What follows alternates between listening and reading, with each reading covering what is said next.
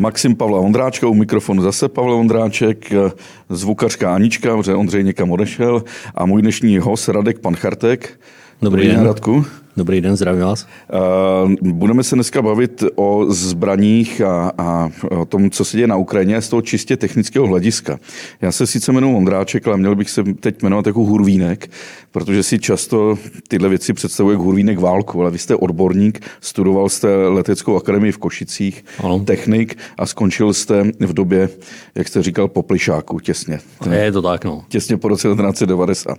Takže něco o armádě Eh, Ukrajiny a Ruska znáte? Asi o všech armádách obecně, samozřejmě nevím všechno, ale nějaké věci asi vím. Ruská je druhá nejsilnější na světě? V podstatě. A ukrajinská bude kde v tom žebříčku?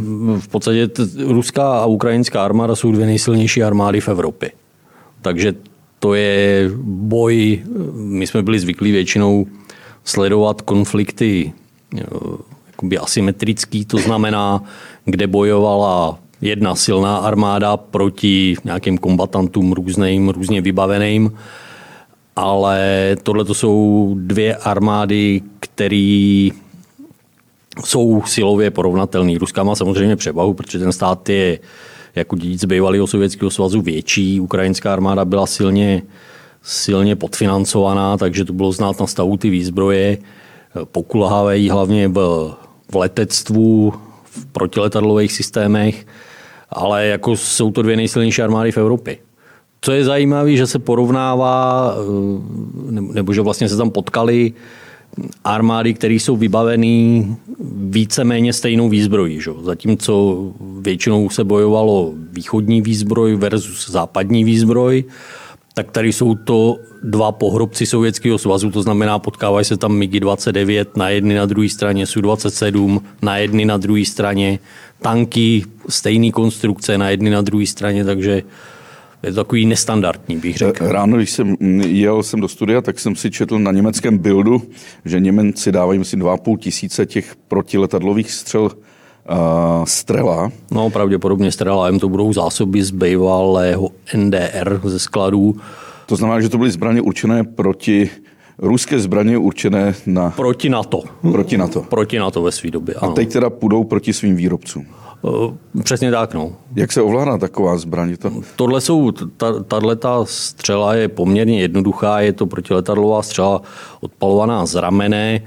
V podstatě je to hodně podobný, když lidi znají z filmu Panzerfausty, tak tohle, tohle by se dalo říkat jako vylepšený Fliegerfaust. Tak ono se konec konců v začátcích ty vývojové programy takhle jmenovaly, že to je v podstatě jednoduchá zbraň použitelná proti letadlům v malé výšce. E, akorát to má proti tomu Panzerfaustu navádění, je tam jednoduchá infrahlavice, která se zaměří na zdroj tepla, což je typicky proudový motor ty modernější verze už potom měly točidlo chlazený, takže ty už se dokážou navíst i třeba na, na běžnou hranu křídel, která je ohřátá jakoby tím, tou, tou rychlostí, ale tyhle ty Strela 2M ty byly jakoby velmi jednoduchý a ta účinnost je dneska už bídná, protože e, jakoby ta střela se snadno zaruší. Eh, infraflérama, dá se udělat manévr do slunce, prostě je to, tam, tam to čidlo je opravdu jednoduchý, je nechlazený, takže, takže ta selektivita je malá.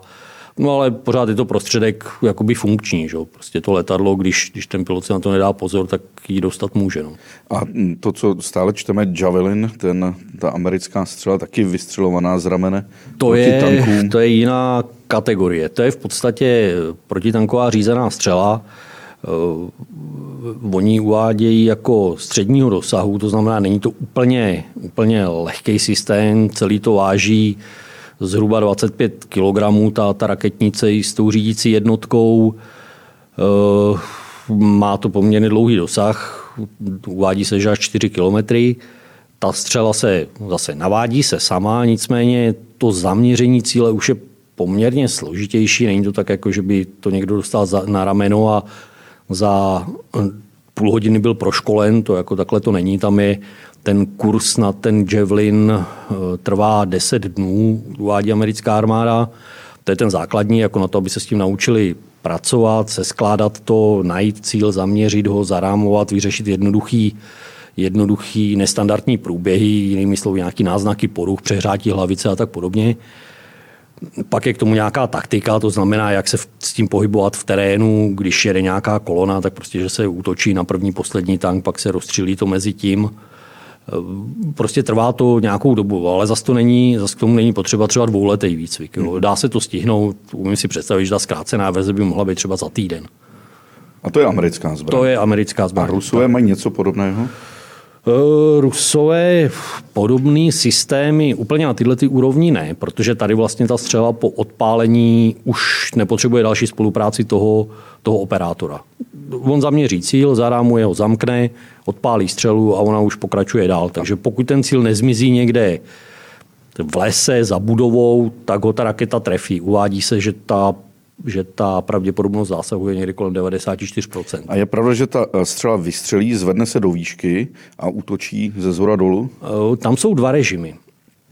U tohle toho, protože eh, ta střela typicky ano, útočí, takže jakoby nastoupá, na, zautočí na ten tank ze zhora, protože ten stropní pancíř je, je vždycky nejslabší, protože ten tank nemůže být opanceřovaný ze všech stran stejně. Jo, takže typicky nejsilnější pancíře jsou zhruba ve výseči ze předu nějakých 25-30 stupňů na každou stranu.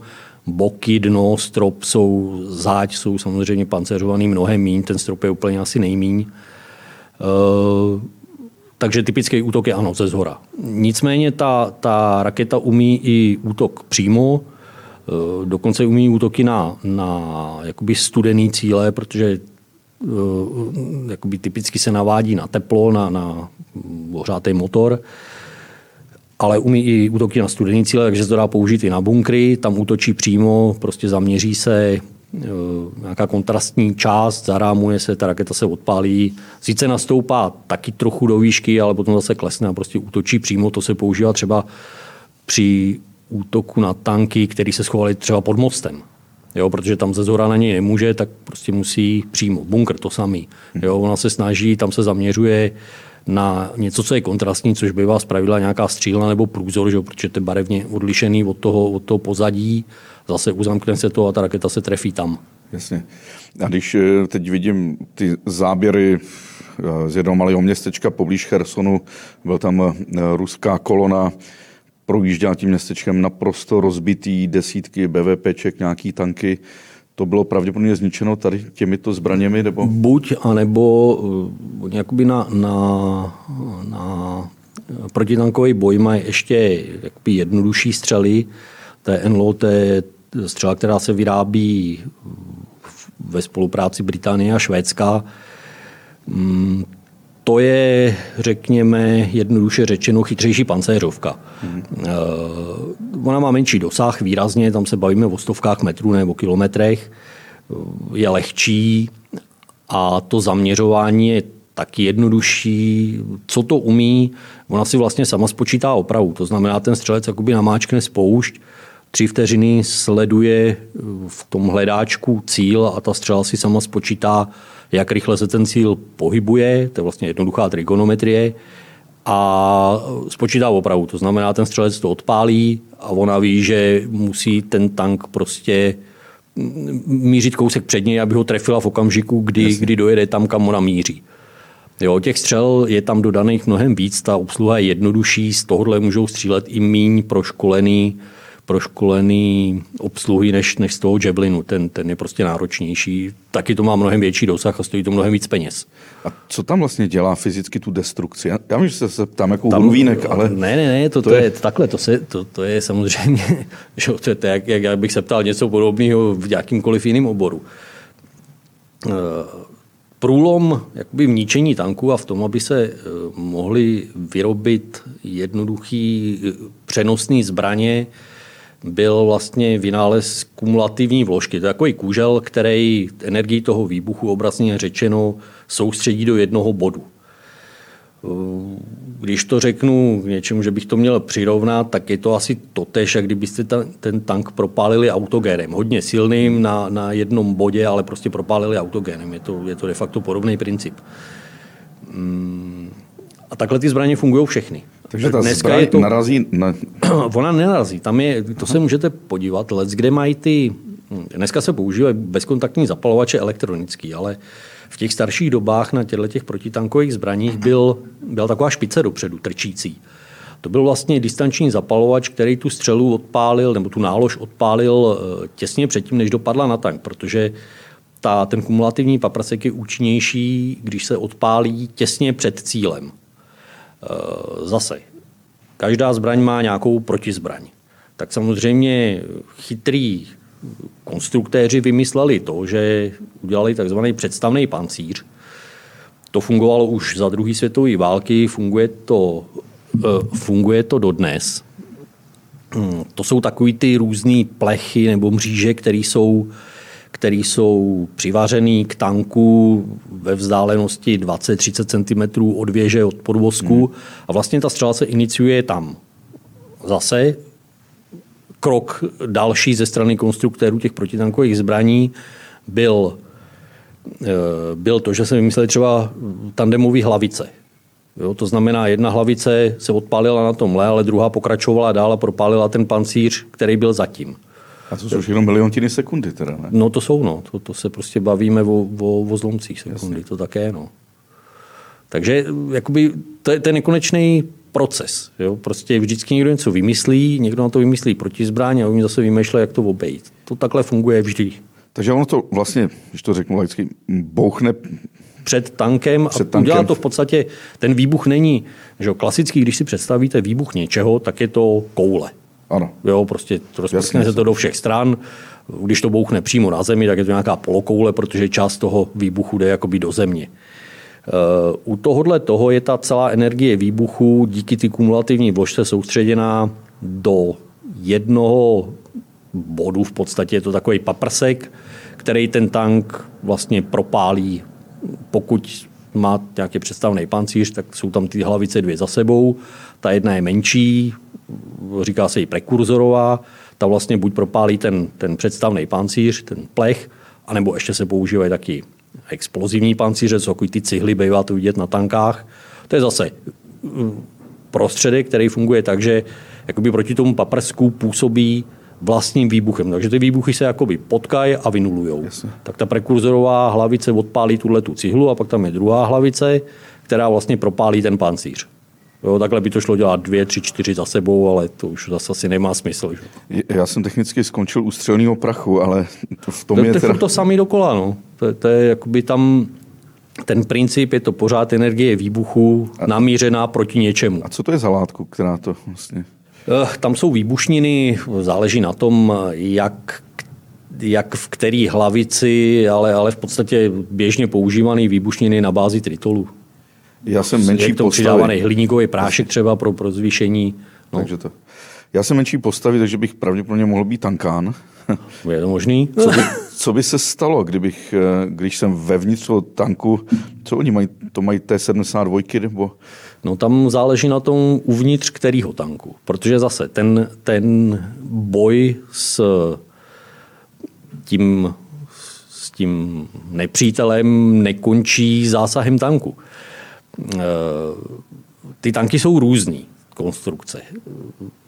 Třeba američaní, nebo jinak. Ten tank se konstruuje tak, aby ty následky toho zásahu byly co nejmenší. To znamená, eh, dělají se opatření. Například munice se umístuje do korby, mm-hmm. protože pravděpodobnost zásahu korby je nižší než pravděpodobnost zásahu věže. Protože ta korba v tom terénu víceméně zmizí, trčí ta věž. Mm-hmm.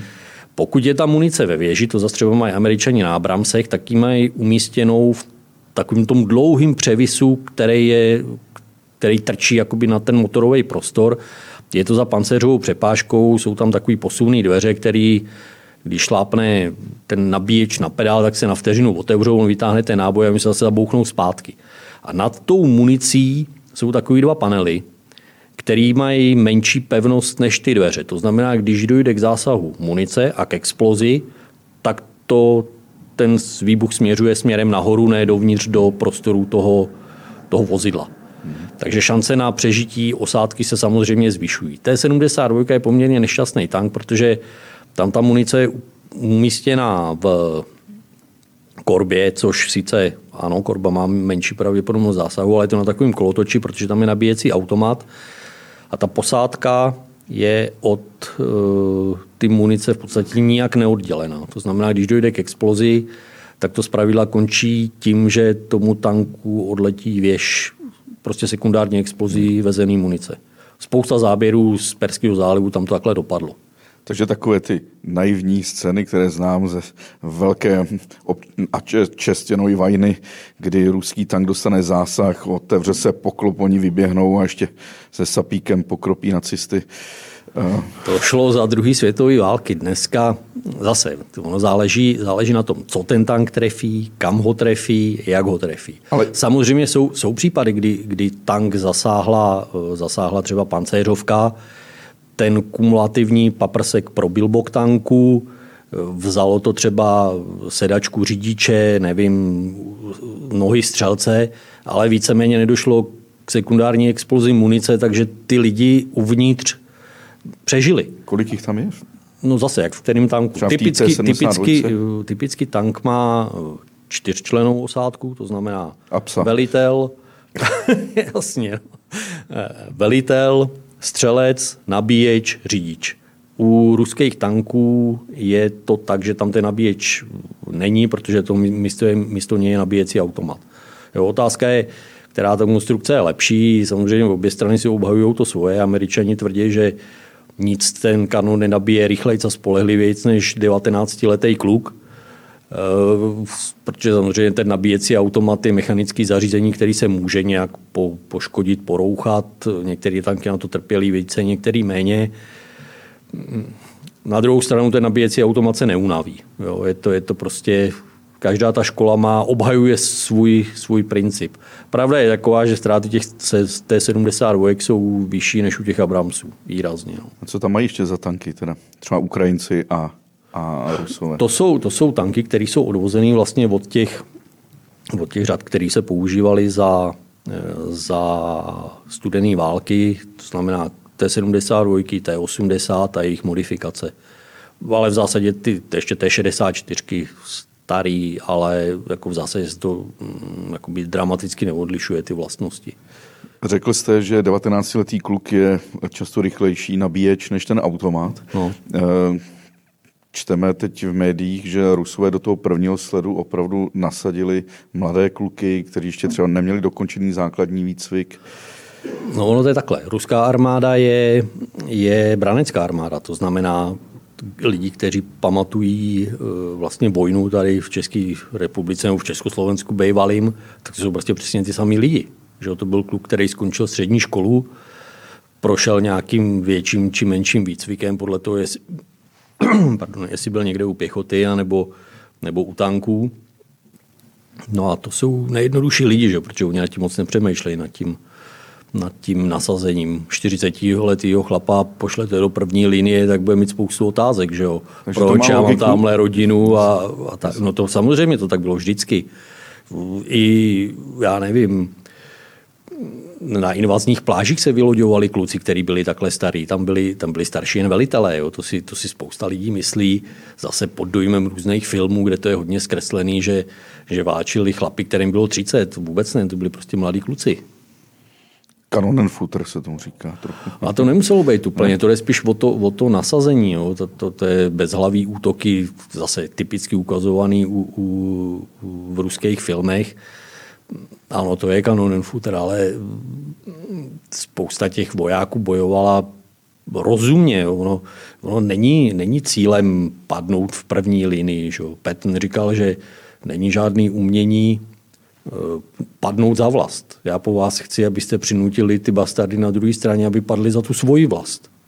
Jo, jinými slovy, nechat se bezdůvodně zabít, to nedává žádný smysl, jo, protože co padnete a co jste tím získali. To je typicky příklad takových těch bojovníků na sociálních sítích. Jo. E, prostě lidi s modrou knížkou se hlásí, že oni budou bojovat na Ukrajinu. Co by tam asi dělali? Že? Co by tam dělali, kdyby no, tam teda... To, to já Ale taky nevím. Tam fyzicky, prakticky. No, ten modrásek tam půjde. No ty by byli, to by byl ten kanonen footer, protože ty neumějí nic. Jo. Mnozí v životě nedrželi třeba automatickou zbraň v ruce. No jako co ty by tam dělali? Překáželi. V nejlepším případě. Stejně jako tam překáží mimochodem novináři, a to je jeden z těch důvodů, proč vlastně tak málo fotografií teď z toho konfliktu. Oni tam nechtějí ty vojáci. No to se jim nedivím, protože novináři jsou samozřejmě potenciální eh, kolaterální oběti, eh, který se špatně vysvětlují. Byť jakoby, já, já to nechci úplně to, úplně hm, jako říct tak, ale ale oni si o to kdy koledujou, jo, protože eh, z války v zálivu je známý případ, kdy tam rozstřelili nějaký novináře na střeše hotelu. No já se vůbec nedivím, že to tak dopadlo, protože pokud se pohybovali v oblasti, kde jsou odstřelovači, on tam vytáhl nějaký, nějaký teleobjektiv a ta obsluha toho tanku viděla záblesk eh, na ty optice, tak jako on nebude čekat na to, až mu tam postřílí 20 pěšáků. Teď jsem se trochu úplně, uh, mi srdce rozbušilo, protože před nějakými sedmi lety jsem byl v Rusku. Hmm. Uh, 9. května bydlel jsem v hotelu, myslím, Kempínský nebo Redison naproti Kremlu. Jasný. S kolegou jsme vytáhli dlouhý objektiv. Hmm. A ve chvíli, kdy prožili ty tanky a stál tam Putin, tak jsme to tím obrovským dělem, tím na kanonu nasazeným že, no, objektivem a během asi minuty k nám vtrhl do pokoje voják, policista zavřeli, zatáhli a to. No, to se může stát. Že nás no, mohli odstřelit samozřejmě. No, to si nemyslím, ne, že by... Ale, um, že by pokud to bylo na přehlídce, tak, tak tam to asi není takový drama, ale samozřejmě pokud je to v oblasti bojů, tak byste si dost koledovali. To jako, protože ten, že zase na to musíte dívat z druhé strany, že ten, ten voják v tom tanku nemá úplně čas tam zkoumat, jestli vy jste odstřelovač, nebo jestli vy jste novinář, protože na tu dálku to není úplně vědět. On tam viděl záblesk ty optiky, tak jasně, počítá s tou horší variantou. S červeným že? světýlkem. No jasně. No. A mimochodem, eh, tehdy do toho hotelu pak eh, přišli ty mm, policajti a zamkli nám všechny ty okna. Hmm. Samozřejmě ale nechali jedno otevřený.